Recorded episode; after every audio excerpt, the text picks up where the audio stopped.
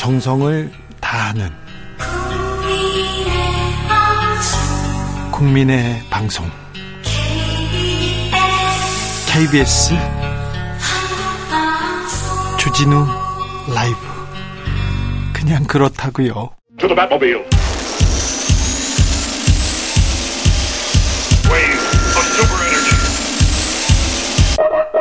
주기자의 1분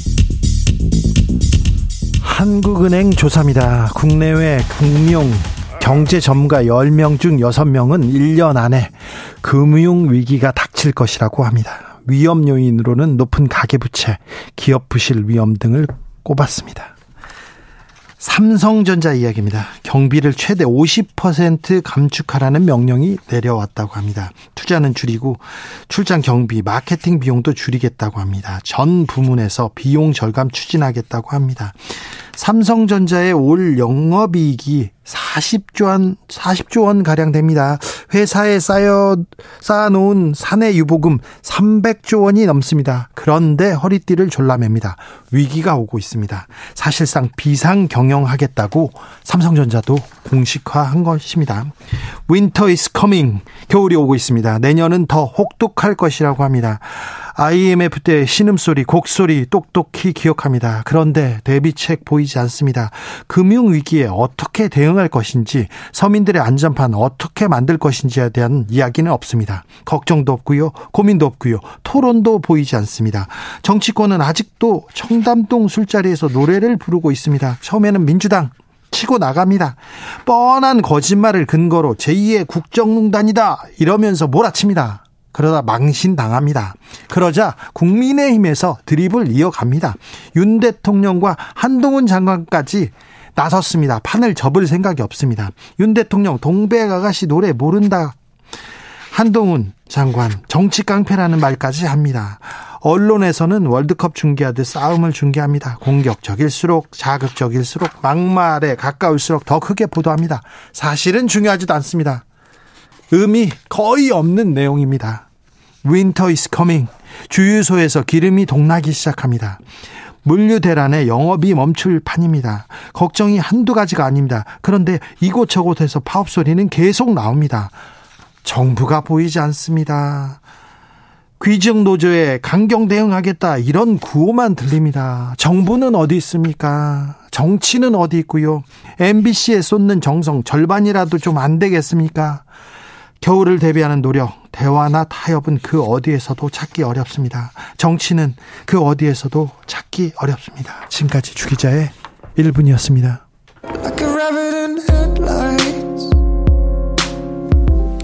혼내, 왬, on a cold night.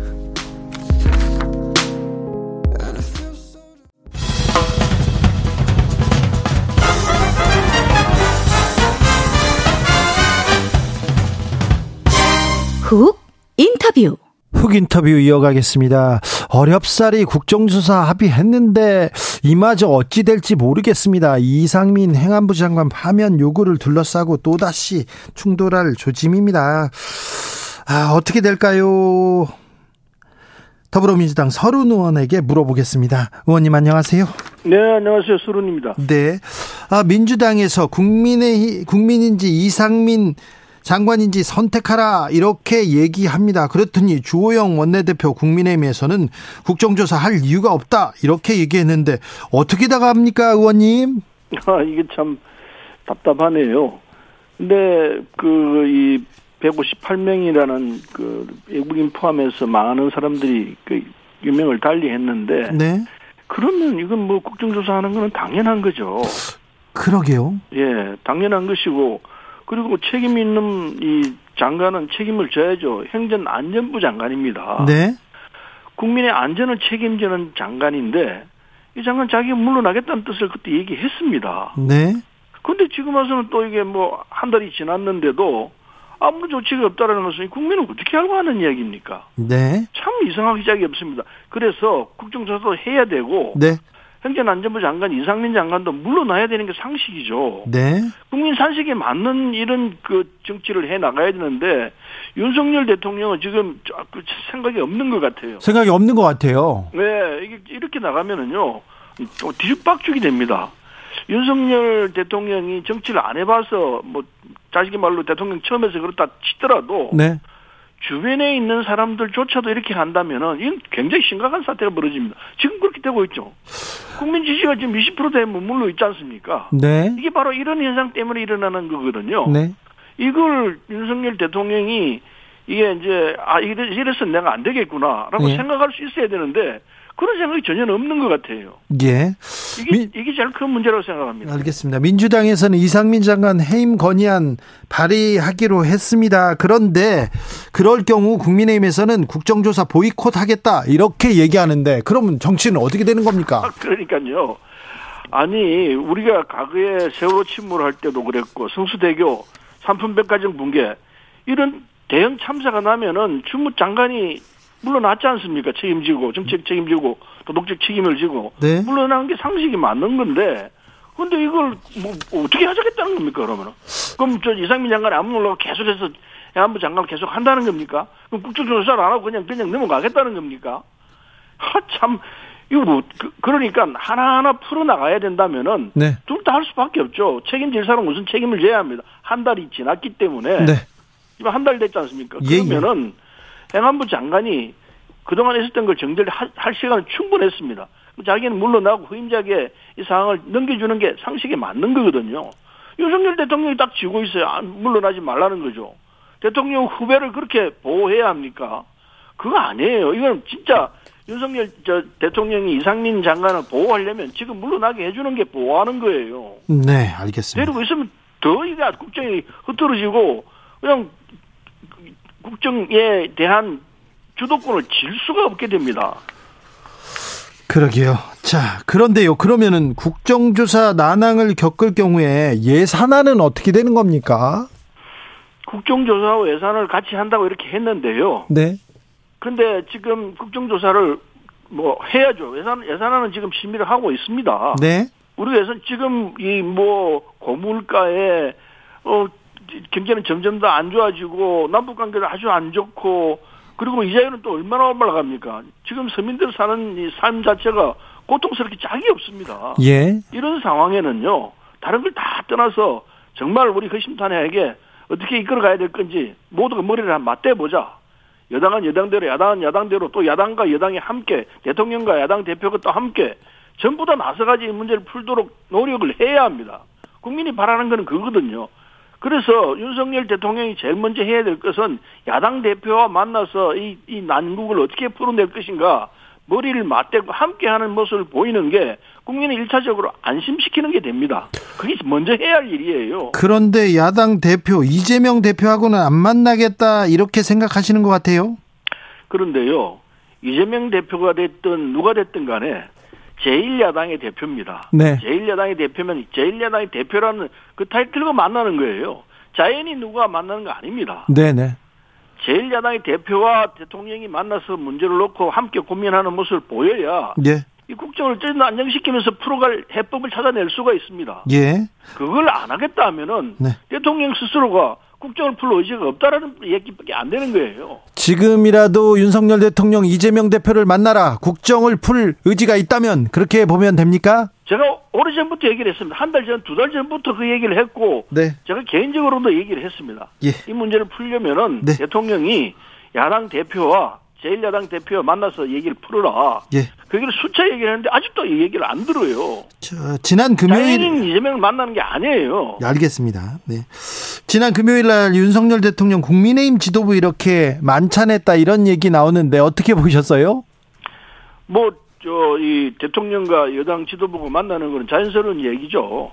그럼 그걸 타다하겠다는 건 아니고요. 그래서 네. 무슨 논의를 하느냐가 중요합니다. 네. 지금 얘기를 들어보면 중요한 내용은 없었고 무슨 뭐 송년회 했다 얘기를 하는데 물론 연말이니까 송년회 할 수 있겠죠. 그러나 지금 우리 대한민국의 사정이 여당 지휘부와 대통령이 만나서 송년회 할 수 있을 정도로 여유 있는 상황이냐? 전 그렇게 안 봅니다. 지금 절박한 상황이거든요. 네. 그럼 머리를 맞다고 어떻게 할 것이냐 이 논의를 했어야 되는데 그것을 송년회 했다고 한가하게 한다면은 국정을 책임지고 있는 대통령과 여당이 할 자세는 아니라고 봅니다.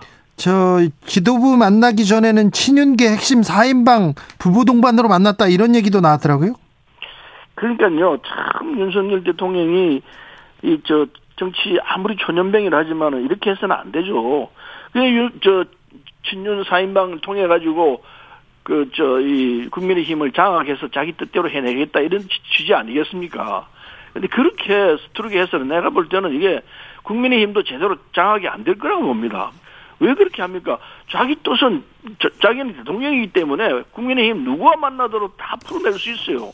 굳이 친윤 그네 네 명만 만나가지고 얘기를 풀겠다 하는 자세는 내가 볼 때는 참 이게 안 풀리는 그런 일로 가고 있습니다. 제가 대통령이면요, 친윤 해산해라. 나는 그렇게 갈것 같아요. 사인방은 이제 그, 그동안 수고했는데 좀 거리를 두자. 이렇게 하고 전체로 국민의힘 전체 의원들 다 만나서 두루두루 얘기를 들어야 이 문제를 풀어낼 수 있을 터인데 혼자서 몇 사람만 만나가지고 그렇게 불러라니까 이게 안 풀리는 거예요. 계속 강경으로 가고. 강경으로 가게 되면 야당이 그냥 있습니까? 우리가 그냥 있겠습니까?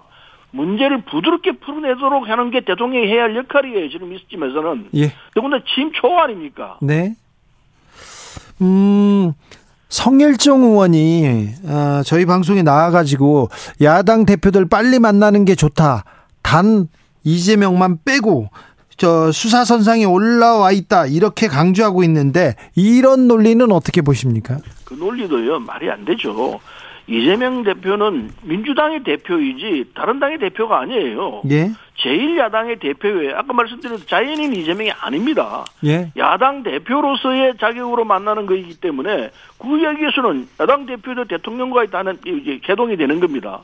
그걸 생각해야지 이재명 대표가 어떤 어떤 조건이 있기 때문에 못 만난다. 그건 아니죠. 예. 그건 우리가 결정할 문제예요. 우리 민주당이 결정할 문제인데 네. 그걸 조건으로 삼아 가지고 안 된다는 거는 그건 이제 국정 전체를 제대로 보고 있는 거 아니라고 생각합니다. 예. 음, 이재명 대표의 최측근 김용 정진상 구속됐습니다. 이제 수사의 칼날이 이재명 대표 턱 밑까지 왔다는 평가들 많은데요. 아, 이 검찰의 수사 어떻게 보고 계십니까, 의원님? 근데 이제 이 김용이나 정진상 두 분이 부인하고 있어요. 나는 자, 관련 없다 이렇게 부인을 하는데 부분의 정장을 때린 걸 보면은 꼭 그렇게 이 우리가 받아들일 수 있겠냐 하는 부분이 있고 그래서 저라면 그러겠습니다. 과거에 우리 그 역대 대통령이나 이런 저 이 당 그 정치 지도자들이 측근들이 어떤 비리에 쌓이게 되면은 그 다 그걸 저 사, 사과를 했거든요. 네. 사과 방 저이그 국민 선언을 하고 했는데 성명을 내고 했는데 이번에 정진상, 김용 이 두 사람이 구속된 상황이기 때문에 나는 이재명 대표가 가감하게 이재명 대표 참 죄송하게 생각한다. 그래서 거기에 대해서는 내가 저이 결과는 봐야 되겠지만 일단 법원의 결정을 존중하는 의미에서 내가 국민에게 사과드린다. 이거 먼저 얘기를 하는 게 그 순리에 맞죠. 그렇습니까? 김대중 대통령도 과거에 저 둘째 아들이 그 비리에 휩싸였을 때 사과를 했습니다. 네. 노무현 대통령도 그랬습니다. 뭐 국민의힘 쪽은 뭐 과거에는 좀 저, 국민의힘 쪽 과거의 지도부들도 다 사과했습니다. 네. 다 사과하기 마련입니다. 그게 상식입니다. 언제 사과할지는 정확히 모르겠습니다만 조만간 사과를 할 거라고 생각합니다. 네. 사과 안 하고 이게 국정을 끌어갈 자세가 안 된다고 이렇게 국민들이 판단할 수밖에 없죠. 그래서 저는 이재명 대표가 사과하지 않겠나 생각하고 있습니다. 네. 어, 당내 일각에서 이재명 대표 승부수를 던져야 된다. 그러니까 결백을 입증하고 다시 돌아와라. 어, 스스로 자리에서 물러나는 것이 맞다. 물러나서 수사를 받는 게 맞다. 이런 얘기도 나옵니까? 그런 얘기가 있을 수 있어요. 적극적인 자세로서 나는 정말 이, 이, 이 상황에 대해서 결백하다. 정진상이나 김용 두 사람이 어떻게 했는지 내가 정확히 몰라서 그 부분에 대해서는 내 책임이 없다고 할 수 없지만은 적어도 나 개인 나 이재명은 나 이 상황에서 결백하다라고 선언을 하고 네. 근래 보여주겠다. 때문에 나는 당에 더 이상 누를 끼치지 않겠다. 나는 떳떳하기 때문에 내가 혼자 싸워서 돌아오겠다. 이렇게 선언하고 당 대표를 물 내놓는 것도 한 방법일 수 있어요. 아마 그러면은 상당히 많은 우리 당 지지자들과 국민들이 역시 이재명이구나. 라고 박수 칠지도 몰라요. 네. 그런 방법이 있는 것도 사실입니다. 네. 근데 그건 선택은 이재명 대표가 할 문제죠. 의원님도 그렇게 생각하십니까? 저는 그렇게 생각합니다. 저라면 그렇게 했을 겁니다. 아, 의원님 같으면 의- 저 대표를 던지고 네. 물러나서 수사를 받고 다시 돌아오겠다. 그렇죠. 저는 그렇게 할 텐데, 그 예. 뭐, 그게 최선의 방법이라고는 이야기하지 않겠습니다. 예. 그러나, 그런 자세를 보일 때, 지지자들과 이 국민들이, 아, 이재명 낫다. 이재명이 뭔가 있구나. 이런 판단을 하고 박수를 보낼까 하는 생각을 하죠. 예. 음, 김종민 의원이 이런 얘기 하셨어요. 당 차원에서 이재명 대표에 관련된 사법적 의혹 방어하면 안 된다. 제2의 조국 사태 재현될 수 있다. 이렇게 얘기했는데 어떻게 생각하세요? 그 판단이 일정 정도 근거가 있을 수 있다 봅니다. 이제 저 조국 사태 때 우리가 당이 많은 곤란을 겪었거든요. 물론 여러 가지 검찰이 무리한 수사를 한 건 틀림없는 사실이죠. 있을 수 없는 수사들 했는데 그러나 결론이 중요합니다. 과정도 있지만은 중요한 결론이기 때문에 그 결론을 통해 가지고 우리 굉장히 고난한 처지에 빠졌던 건 사실입니다. 그 부분을 우리가 반면교사로 삼아서 우리도 다시는 그런 이 그 결과를 만들어내도록 해서는 안 된다. 이런 반성점이 있는 건 사실이죠. 네. 검찰 수사가 무리하더라도 무리하더라도 이렇게 결과가 중요하니 잘 지켜보자. 네. 아, 검찰 수사가 무리한데 무리한데 그러면 어, 거기에 대해서 대응을 해야 되는 거 아닙니까? 대응해야죠. 한편으로는 검찰이 하고 있는 이 그 수사 수사 태도에 대해서 정확하게 짚어 나가고 예. 또 한편은 우리가 갖고 있는 조건들에 대해서 어떻게 방어할지를 함께 논의해 고민해야 할 사안이라고 봅니다. 예, 예. 아, 검찰 수사가 속도를 내는데요. 어, 연내 강제 수사 가능성도 이렇게 관측되고 있습니다. 이재명 대표를 만약에 검찰에서 부르면 소환하면 어떻게 해야 됩니까? 근데 이명 대표 부분도 중요하지만은 네. 그보다 더 중요한 부분은 윤석열 대통령이 갖고 있는 그 부분을 정확하게 수사를 해내야 합니다. 네. 본인 문제도 그렇고 그 다음에 예. 저이 부인 문제도 그렇고 네. 장모 부분도 그렇고 그리고 본부장이라고 그쪽에서 문제는 말이 나왔던 부분 아닙니까? 네. 그 부분에 대해 아무런 수사 없이 야당만 음, 뭐 막말로 해서 죄송합니다만 음, 뭐 조제되는 이런 상황이 된다면은 네, 네. 아이고 좀. 국민들이 국민들이 이게 받아들이겠습니까? 공정하다고 하겠습니까? 네. 검찰 수사가 공정하다면은 뭐 저항할 수가 없죠. 예. 그러나 지금 누가 보더라도 공정하지 않지 않습니까? 그러니까 국민들이 이 수사는 일방적인 수사다. 네. 검찰 수사를 신뢰하기가 힘들다. 이런 얘기를 할 수밖에 없는 거죠. 공정성은 이미 결하고 있기 때문에 네. 이 부분에 대해서는 검찰이 답을 해야 합니다. 답한다는 것은 말하자면 본부장 수사에 대한 정확한 걸 내놔라. 네. 이게 있어야죠. 이재명 대표 수사에 앞서 윤석열, 김건희 여사 관련된 수사가 이루어져야 된다 이렇게 보시는 거네요. 그렇죠. 그게 당연한 거죠. 그거 없이 그냥 이 야당책만 공개해 들어온다면은 네. 국민들이 그거 공정하다고 볼 수 없는 거죠. 아니, 검찰에 대한 그- 신뢰를 네. 거둘 수밖에 없죠. 검찰에서는 그쪽은 뭐 수사를 할 생각이 별로 없어 보여요. 연내 이재명 대표한테 검찰이 소환 요구하면 어떻게 해야 됩니까? 그건 좀 지켜봐야 될 것 같은데요. 연내 저 소환 요구하게 되면은 네. 우리 당내에서 어, 고민을 해야 될 겁니다. 네. 소환을 받아들일 것이냐 말 것이냐 아마 이재명 대표는 받지 않을 것 같아요. 아, 그래요? 예. 네. 자, 의원님, 연말에, 연말에 미국 가세요? 연말이 아니고 내년쯤에 가려고 그럽니다. 내년 초에요? 초가 1월 한 하순경에 갈 계획입니다. 어디 어디 가시려고요? 어, 이낙연 전 대표를 좀 만나보고 싶어요. 네네. 가서 무슨 얘기 하시려고요? 어, 그, 장, 이렇게 떠나갈 때 그때 이미 얘기를 했었습니다. 한 중간에 가겠습니다. 네? 그런 얘기를 했고 1년 지금 예산으로 이 예약으로 좀 가 있는 셈 아닙니까? 네. 그 시간도 많이 됐고 해서 연말을 뭐 지나고 연초니까 한번 가보려고요? 예, 한번 가보려고 그러지 뭐큰 뜻이 있는 건 아니에요. 어, 최근에도 전화하셨죠? 전화했습니다. 예. 무슨 얘기 하셨어요? 뭐 안보 얘기 제가 가겠습니다는 얘기를 했습니다. 아, 그래요? 그런데 이낙연 등판론 계속 나오잖아요. 지금은 등판할 때가 아니죠. 아닙니까? 예, 그렇죠. 이제 저이 당 대표 임기도 있고 네. 그리고 상황이 아직 진행되고 있는데 그 지금 와서 등판한다는 건 말이 안 되죠. 자, 그럼 언제가 등판할 때입니까? 6월 달에 오기로 약속이 돼 있거든요. 예.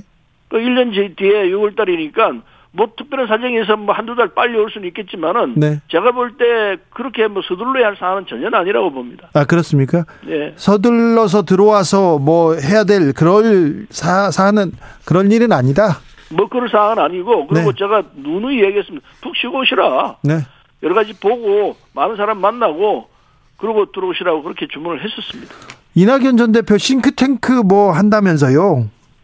음, 그게 오늘 했습니다. 했어요? 예, 오늘 했는데 근데 저는 뭐 다른 일정에서 못 갔는데 네.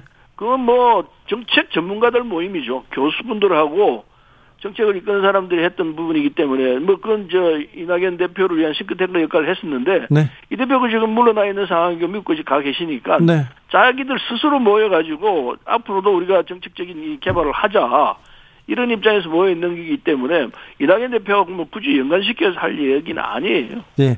이낙연 대표 등판론 이런 게 관심이 크더라고요. 클 수밖에 없겠죠. 그러나 지금 등판할 상황은 전혀 아니죠. 아, 그렇습니까? 예. 근데 이낙연 대표가 그러면 차기 대권의 꿈은 있으신 거네요. 아직 그 부분에 대해서 논의를 못 해봤습니다. 네. 알겠어요. 미국 가기 전에 다녀와서 이렇게 뵙겠습니다. 얼굴 뵙겠, 뵙겠습니다. 스튜디오에서. 예. 너무 못 예. 뵀어요. 예. 어, 네. 지금까지 더불어민주당 서른 의원님 말씀이었습니다. 정치 피로, 사건 사고로 인한 피로, 고달픈 일상에서 오는 피로. 오늘 시사하셨습니까? 경험해 보세요. 들은 날과 안 들은 날의 차이. 여러분의 피로를 날려줄 저녁 한 끼 시사. 추진우 라이브.